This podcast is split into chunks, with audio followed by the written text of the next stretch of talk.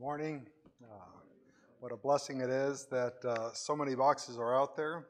Um, I don't know who brought that uh, shoe box that was like for boots, but if I was a little kid about to receive that, I'd be like, I want the one that the boots come in. I mean, that's like twice the size, you know. Um, but that's that's neat. Praise the Lord. Uh, keep on uh, bringing those boxes in. We got to the 14th, uh, and then they're going to go off. They go to another church and then they get packed up, and then they go, I think, to Dallas. Uh, so, um, and these are great opportunities uh, that we can be involved in missions, and uh, so uh, pray how you can be involved in, in, um, in this project. We're in Matthew chapter uh, 26, Matthew chapter 26, and we'll be reading from verses uh, 47 all the way to 56. Matthew chapter 26, uh, 47 through 56. If you would, please stand with me for the reading of God's Word. The Word of God says, While he was still speaking, behold, Judas, one of the twelve, came up, accompanied by a large crowd with swords and clubs, who came from the priests and elders of the people. Now he was uh, betraying him, gave them a sign, saying, Whoever I kiss, he is the one, seize him. Immediately Judas went to Jesus and said, Hail, Rabbi, and kissed him. And Jesus said to him, Friend, do what you have come for. Then they came and laid hands on Jesus and seized him. And behold, one of those who uh, were with Jesus reached out and drew out his sword and struck the slave uh, of the high priest and cut off his ear. Then Jesus said to him, Put your sword back into its place. For all those who take up the sword shall perish by the sword. Or do you, uh, do you think that uh, I cannot appeal to my Father, and he will at once put at my disposal more than 12 legions of angels? How then will the scriptures be fulfilled, which say that it must happen this way? At that time, Jesus said to the crowds, Have you come out with swords and clubs to arrest me? Uh, as you would against a robber. Every day I used to sit in the temple teaching, and you did not seize me. But all this has taken place to fulfill the scriptures of the prophets. Then all the disciples left him and fled. Father, as we look at this text now, I pray that it won't just be to uh, understand this as an exercise in of itself, but that we'll get to know you better, that uh, we'll apply this to become more like Christ and less like ourselves. And Father, that we can even use this text in other people's lives to help them grow. I pray now that uh, your Spirit would illumine our minds and convict our hearts and show us those areas that we need to change. Father, I pray that the Spirit would also encourage our hearts and, and, and uh, motivate us to continue doing where we have been obeying. In Jesus' name I pray. Amen. You may be seated. How, how would you uh, treat a traitor? How would you treat a traitor? Well, uh, Ash, Ashraf Marwan, he was the son in law to the former president of Egypt, Nasser. Uh, he tipped off Mossad that there was going to be a surprise attack on Yom Kippur in 1973. He told them that uh, this was going to happen, and Israel was prepared, they were ready. And how Egypt thought the battle was going to go didn't quite end up that way.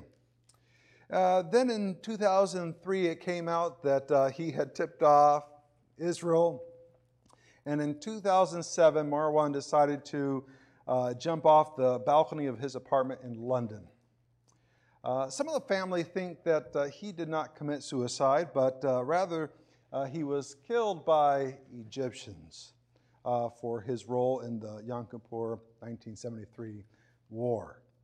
Uh, it would make sense, right? I mean, what do you do with a traitor? Do you, you don't give him a parade, do you? I mean, you don't take him back and say, Yay, he made us lose. What, what do you do with a traitor? Now, we're going to see a context where Jesus is interacting with this, this traitor, Judas. It's interesting as we looked at this text, we've seen that uh, before that Jesus has predicted that his disciples, they're going to take off. They're just going to leave him. And, and the disciples' reaction is that they, they really feel that Jesus has been right on a lot of things up to this point, but somehow, I don't know if it's the, the outdoors, you know, outside all day long, healing people, or, or just eating late at night, they really feel that he has gotten this part wrong. Like, there's no way in the world we're going to take off. I mean, Peter is saying, even if we have to die, and they're all chirping in with them and saying, yeah, yeah, we're, we're going to be there. I mean, you've been right on a lot of things, but this somehow you, you've made a mistake. You, you don't know what's, what we're like. We saw also that Jesus was encouraging them to pray. To, to pray, but instead of praying, they decided to do what felt like it was necessary, which was to sleep. Their eyes were tired, and so they decided to, to, to sleep. Jesus tells them, pray because you might uh, fall into this temptation, and the temptation is specifically to think that they can deal with life in their own strength. That's the temptation, that they don't need God, that they can do this on their own. Uh, what we're going to be looking at that Christians must constantly realign their life to follow God and His Word over our traditions and customs. Over our traditions and customs. And it takes a constant realigning, constant looking back to God, looking back to the Scriptures, and changing our course to match up with what God has. Now, I've got three, three simple questions. They're not really points, they're just questions that we can ask from this text. The first one is why are they coming for Jesus? Why are they coming for Jesus? We see in verse uh, 47 that while he was still speaking, in other words, when uh, Jesus is there telling the disciples, Get up, let, us be going, behold, the one who betrays me is at hand, verse 46.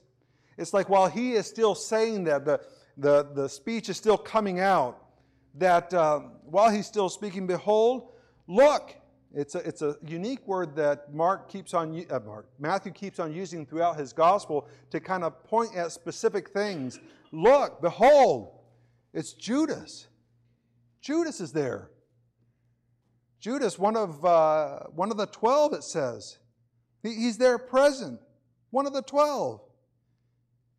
Can you imagine all the amazing things Judas has seen?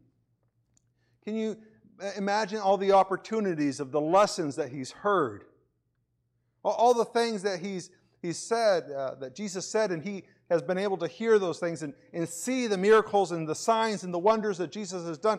He's been there, and now he is here leading this group of people, and it says that there's a large crowd. A large crowd. He's leading this large crowd, and the large crowd has swords and clubs. You would think that they're out there looking for a terrorist. When the world has Jesus done that? That they're coming with uh, swords and clubs. What in the world could, have, could he have done? And, and who is sending these people? It says that they came from the chief priests and the elders of the people. That, that's who's sending them. That they are pushing this agenda. And we have to ask ourselves, why in the world why in the world are they coming to arrest Jesus? Why this huge force? Why, why the weapons? What's going on here? It says in verse uh, 48 Now, he who was betraying him, it's an interesting way how Matthew marks this uh, text because he's he no longer calls him Judas, but now he's the one that is betraying him. It's a participle. It describes him. He is the one that is doing this action. He doesn't separate his action from who he is. He is the betrayer. He is the one that turns them in. He is the one that hands them over. That, that's who, how he describes them. And he's saying, uh, Matthew's giving this, this time before. It's like we're in this little dark room where he's telling the people what he's going to do. And what he's going to do is he's going to give a sign. And the sign is specifically he's going to give a kiss. Whoever I kiss. Uh, this is a very interesting word uh, for kiss. It has. Um, it comes from a, a certain word that has this uh, connotation of uh, brotherly love. It has this kind of idea of a, of a deep friendship.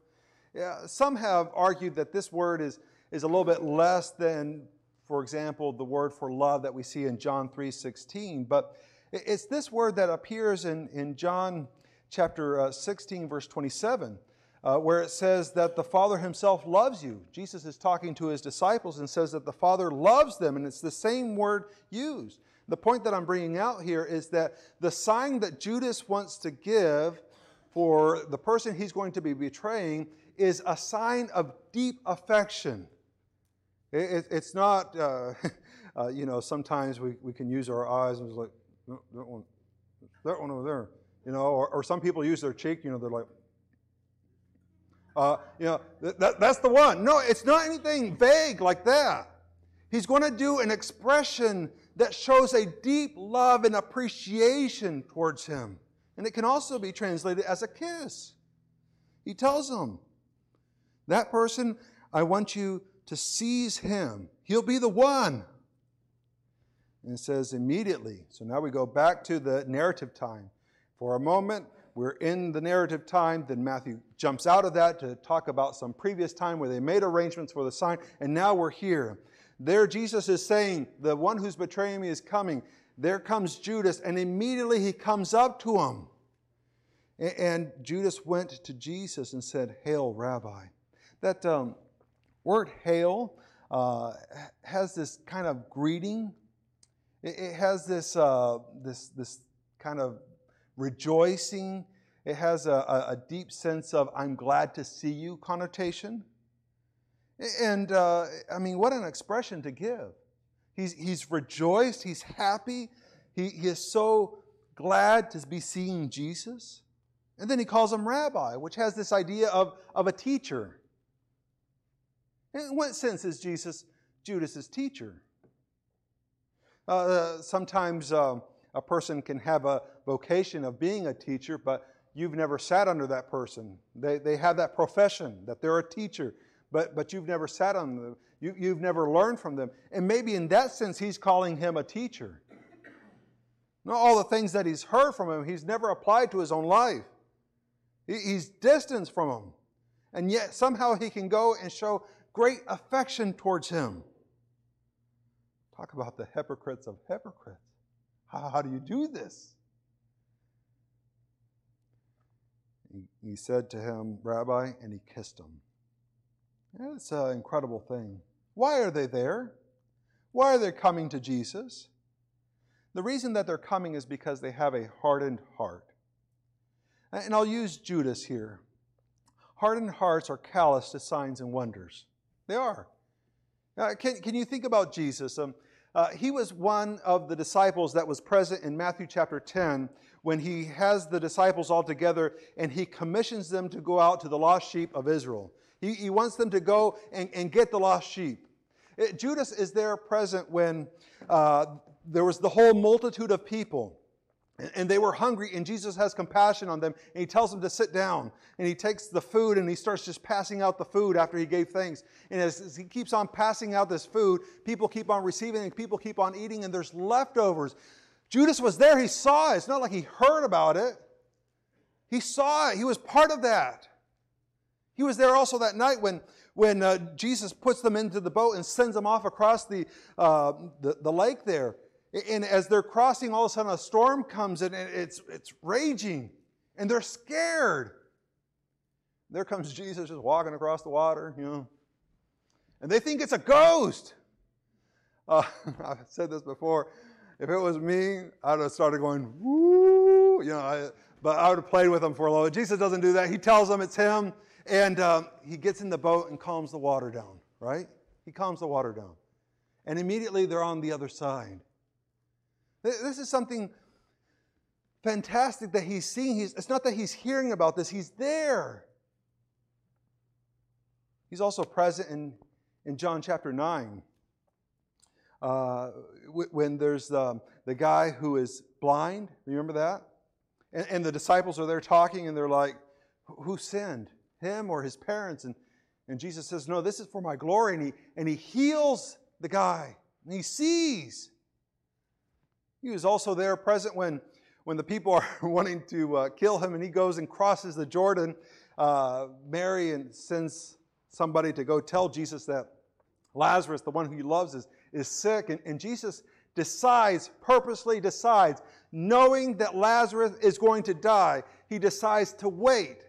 And he waits four days. And he's dead and he's buried. And then he says, All right, let's go. Judas was there. He, he saw when the stone was removed. And he heard Jesus' voice telling Lazarus to come out. He, he was present for those signs, for those miraculous signs. And not just there for those signs, but he also heard the teachings of Jesus. Can you imagine that?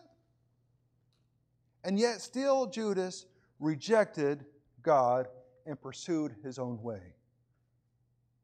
He still felt that somehow God is still holding out on him and he's got something a little bit better. He's got 30 pieces of silver. Now, as we think about this, that calloused hearts, hardened hearts are callous to, to God, it might be a little bit discouraging because all this is making its way to Matthew chapter 28 to the Great Commission, where we're, as we're going out, we're making disciples of all the nations. And we think, if Jesus did all these signs, did all this teaching, and still it did nothing, what hope do I have of reaching the nations? Well, in that of myself, I have no hope at all.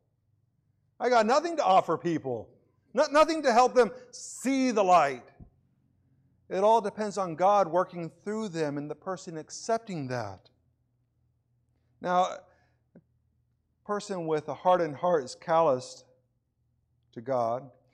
Another thing that we see here as we answer this question of why are they after him, their hearts are hardened, but also uh, we see that there cannot be a separation from their actions from who they are. And again, we'll use Judas as the, the case here. Uh, Judas is described as the one who betrays, he's the one who hands over Jesus. He's the betrayer.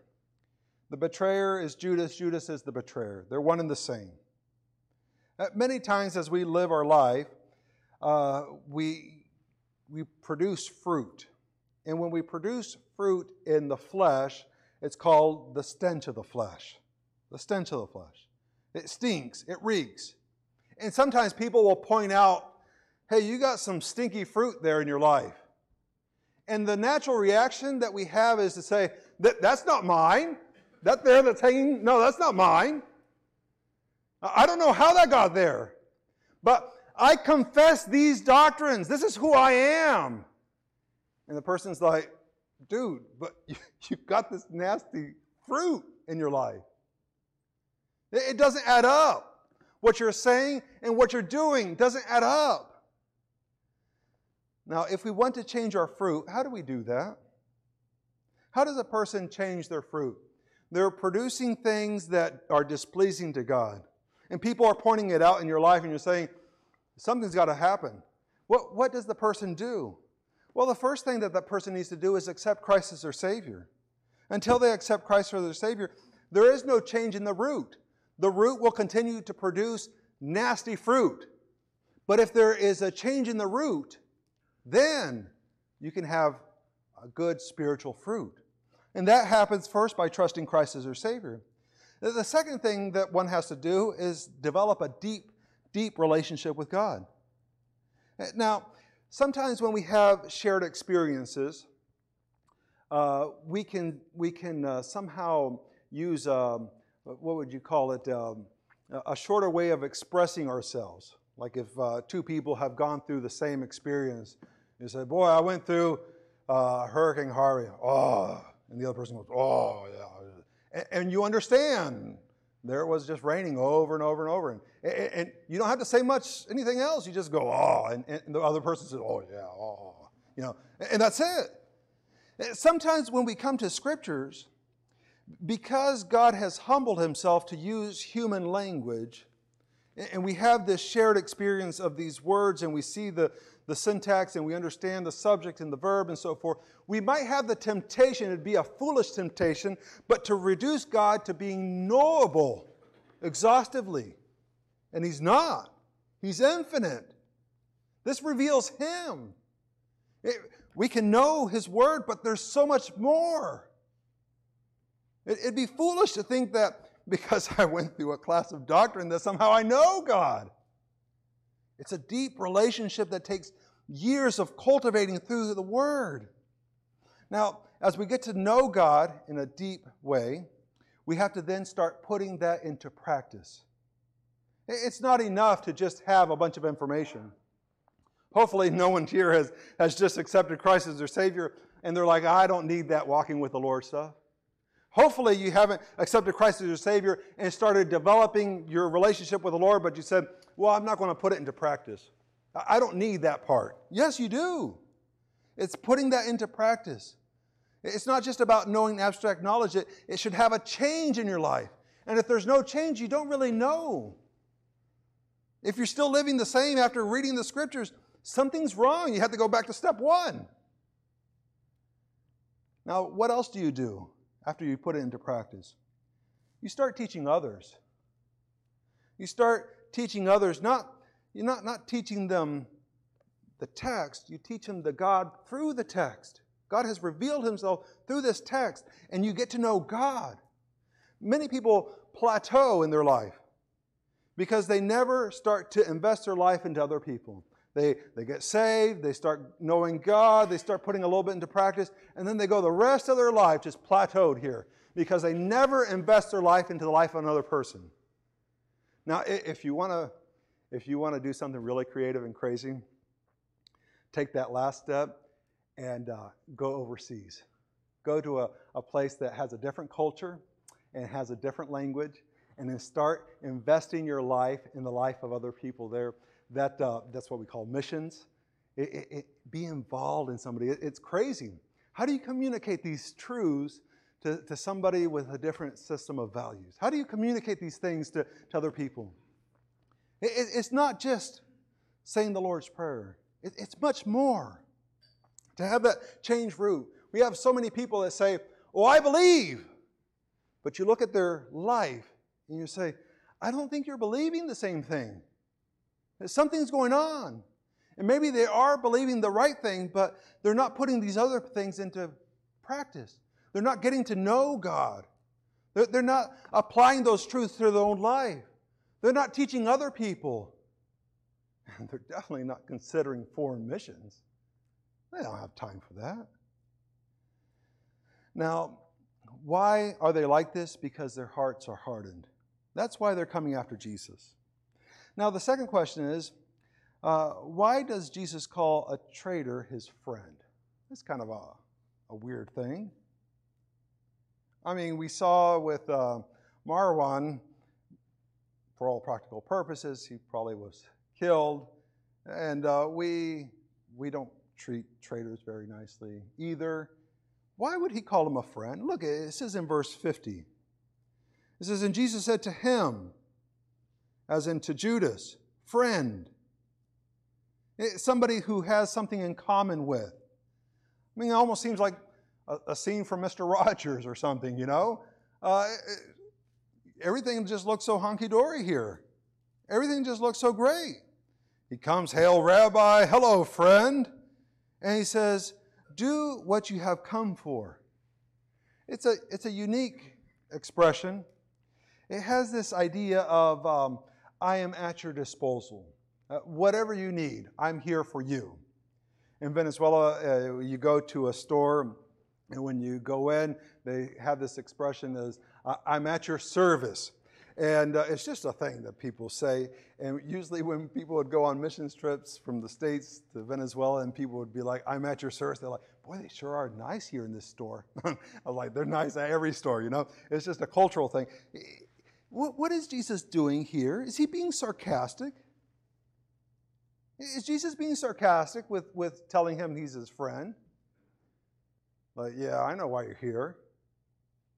Well, we could maybe argue that he's being sarcastic, especially through all the anguish he went through through praying. You know, how, how, how do you come here and say, uh, Hail, Rabbi? I'm so glad to see you, teacher. Maybe he's being sarcastic, but it's that next phrase that kind of disqualifies it from being a sarcastic statement. It, it disqualifies it because he says, after he says friend, he says, I'm at your service. What is it that you want to do? What, how can I serve you? He's not being sarcastic.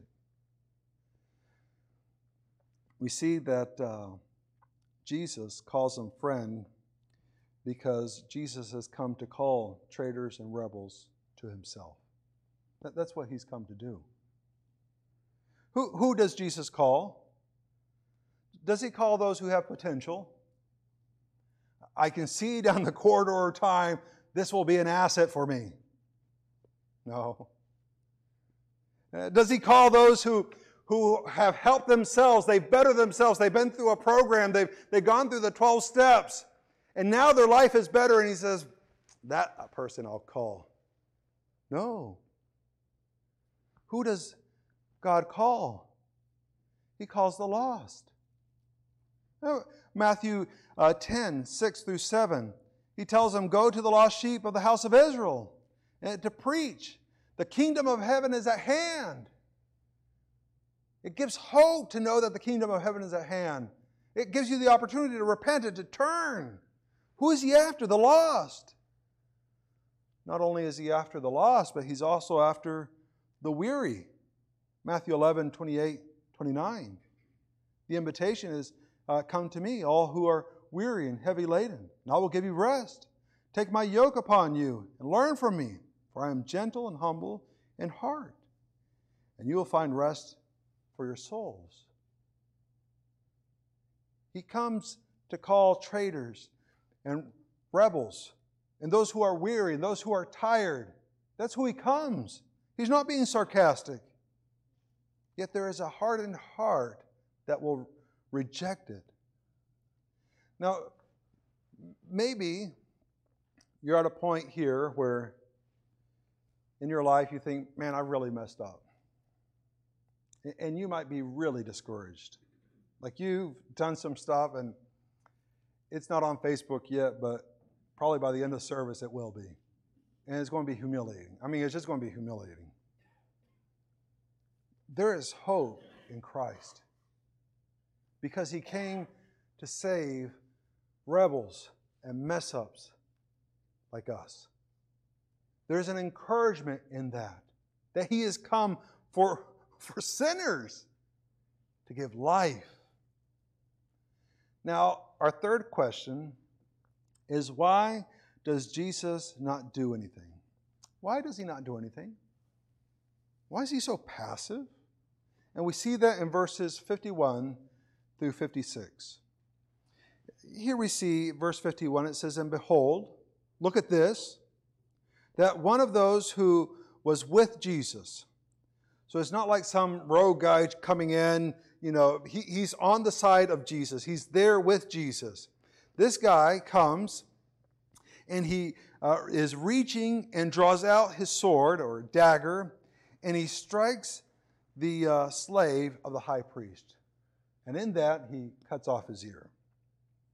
Did he aim for the ear? He'd be quite an impressive guy if he could aim for the ear. Maybe he was trying to cut off his head and only got the ear. I don't know. It, it seems a weird thing to cut off. If you want to cut off, you know, it's like, ha ha, I got you, I got your ear. You know, it, it just seems kind of weird.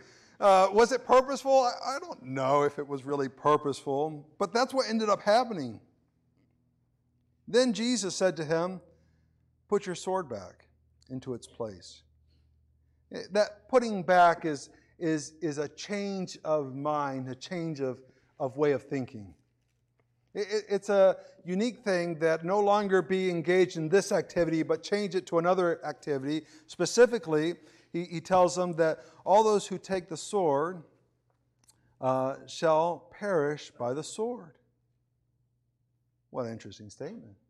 You would think that Jesus would be thrilled that here's somebody who had said that they're not going to leave. If they have to die, they'll be there with Jesus. You would think that he, Jesus would be like, I was wrong. Here's somebody standing up for me.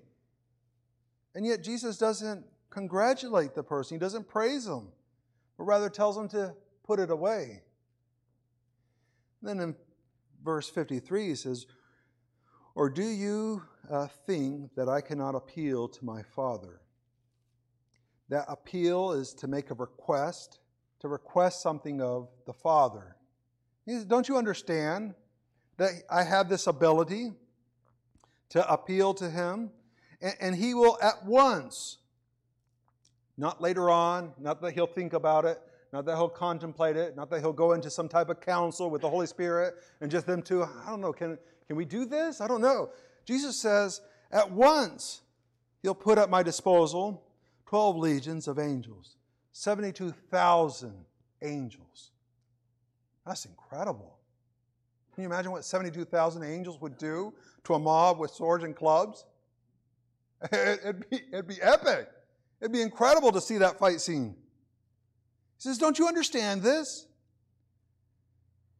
He says, verse 54, How then will the scriptures be fulfilled? What? He's worried about fulfilled scripture? What, what about his comfort? What, what about his integrity? What about, uh, you know, not being put out? He has more of an interest in fulfilling the scriptures, the Word of God, than to be comfortable. It says that it, it must happen this way. Then he says in verse 55 At that time, Jesus said to the crowds, Have you come out with swords and clubs to arrest me as you would against a robber? What in the world had Jesus done that could deserve this type of treatment? Well, earlier that week, he did go into the temple and start turning over tables. You remember that? He made a, a whip and then started driving people out. And maybe they saw his strength and so forth, and they're like, oh, we're not going to, you know, we're not going to take any chances with this. I mean, the guy was turning over tables, whipping people around. Um, we're going to go with swords. But is that really what's motivating this hatred, this antagonism against him? Why doesn't he do the same thing? I mean, if he could weave together a whip really quick and start doing that in the temple, imagine what he could have that whole night praying. I mean, he could have had a whole bunch more stuff that he could have done. He says, Are you coming against a robber? And then he says, Every day I used to sit in the temple teaching, and you did not seize me. But all this has taken place to fulfill the scriptures of the prophets. Again, there's this total dependence on God and His will and not His own convenience. And the end result is that the disciples left Him and fled. They take off, they can't be found. They've taken off. Why, why does Jesus not do anything? Because He is not going to accomplish human purposes, He's going to accomplish a divine purpose. Now, uh, sometimes we can fall into this thing of trying to accomplish divine purposes with human effort. It's a sad thing. We try to see God's will, God's love, God's mercy, and we try to use human effort to establish that, and it doesn't end up really well. The temptation that uh, Jesus told the disciples to be praying so that they're not going to fall into is that they can make this work, this life work, on human effort. It's a temptation that we always have. It's a dependence on God. Now, you see here that there's this one person, and he is with Jesus. He's not some rogue guy, he's with Jesus. And yet, even though being with Jesus, he still hasn't understood that there is a divine purpose in all of this. He's still going to use a human endeavor to try to do his own will, which is incredible. He is not submitting to God. What needs to happen here is a complete dependence on God. Now, what is a complete dependence on God? A complete dependence on God is where one obeys uh, God's revealed word, what He's revealed. God tells us to work, God tells us to love your wife, God tells us to love your husband, it says to honor your parents, uh, to become more holy. It's obeying, that's a complete dependence. It also means obeying what you can infer from the revealed character of God in scriptures. So maybe it doesn't say, Thou shalt not smoke, right? Uh, but you can get some inferences from God's scripture and God's word and say, hmm, maybe I, I won't do that. Maybe I'll stop that. Maybe I'll put that down. It's obeying what is revealed and then obeying also what can be inferred. It's, it's going with wisdom and knowing what the next right move is. Now, Jesus did nothing because he was obeying the will of the Father to save humanity. See, it was a lot bigger than just his own comfort. Jesus presents a counterfactual. He could have called, and his Father would have sent, but he didn't do it. It's a counterfactual. Jesus did not call. He had the ability to do something different. Yeah, he had the power to do something different. But Jesus decides not to change lanes. He, does, he decides not to change plans because there is something much bigger than his comfort and his safety involved in this. Now, that just blows my mind. Uh, because so many times we think that uh, if God's going to save, He's going to save through keeping us all intact. Or, or maybe Jesus didn't require the legions to come because he didn't really anticipate that they were going to really, really crucify him. Maybe they, he thought that they were going to fake crucify him. Or maybe they weren't really going to punish him as they did and, and scourge him and, and beat him. No, Jesus knew. But there was something much bigger going on here than just his comfort, and that was to save humanity. God is sovereignly omniscient in control of his creation every part of it. And he could have destroyed them. It's interesting here they come and put their hands on him. He creates and sustains all of creation. All he had to do was stop sustaining for a second, and their molecules would have gone flying every which way. But there's a bigger purpose here. Sometimes we go through hardships and difficulty, or we see hardships in other people and our kids and other around us, and and we think, what's the point? But God is working all things for His glory, for His purpose, and for the good of those who love Him. God is working all things, even something as tragic as this. Even though He's got the power to change the situation, He's not going to do it because there is a bigger purpose, which is God's will.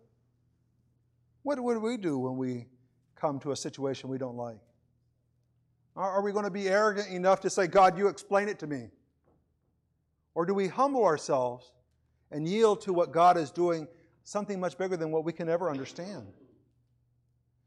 Christians must constantly realign their life to follow God and His Word over our traditions and customs. That's what they got offended about. Jesus didn't follow their traditions, and He didn't follow their customs. What do you do with a traitor? Well, remember Marwan? All likelihood, he was killed. What does God do with traitors? He calls them, gives them an opportunity to repent, to turn. And that is a, a wonderful thought. The question is, what will you do? Maybe you've been running from the Lord. Maybe you have never accepted the Lord. Maybe you accepted Christ and you started learning, but you kind of fizzled out. There's no growth, there's no discipleship, and missions is nowhere on the radar because you're not teaching it here, you're not going to teach it over there. God calls us. And what we have to do is not harden our hearts, but accept that.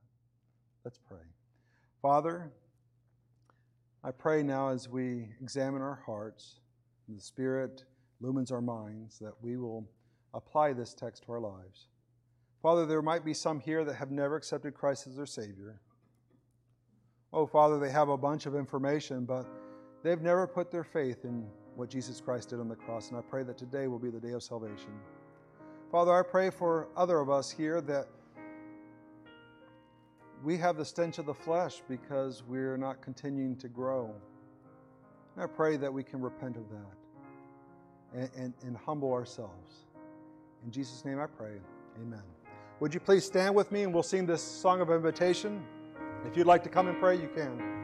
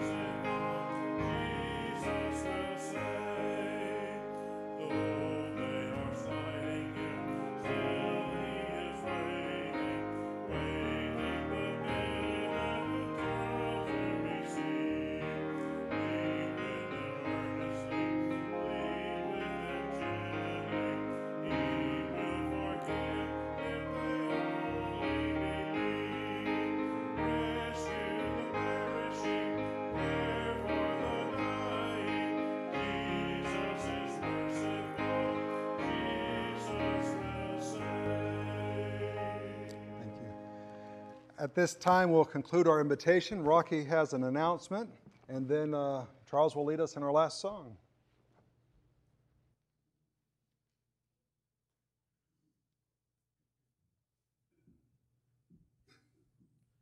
We have Caleb coming forward to uh, announce that he would like to be baptized. He's accepted Jesus as Lord and Savior. And if you agree with that, give a hearty amen. Okay, and afterwards he's going to stand up front and uh, with his dad Phil, and they'll come by and uh, shake his hand. Welcome him to our membership. Let's sing together. I'm so glad.